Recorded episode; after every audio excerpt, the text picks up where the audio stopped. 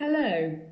In the GRA 401 course, students are taught the basics of advertising graphics for the advertising industry. National and international advertising campaigns and examples of shared design applications are made.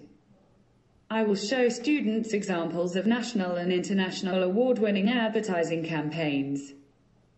Advertising channels are introduced in line with the creative brief. The principles of graphic design for these channels are explained in concept development, campaign carrier image creation, multimedia advertising campaign design is taught.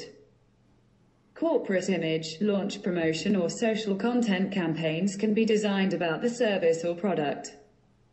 Students prepare for the advertising sector after the undergraduate program. Product, service, brand creation, product packaging, service, presentation kit, newspaper and magazine advertisement, classic and creative outdoor advertising, storyboard, concept board for TV advertising, guerrilla advertising applications, pop designs, point of sale display, materials, campaign microsite design, promotional products, brochures, etc. are designed for many media.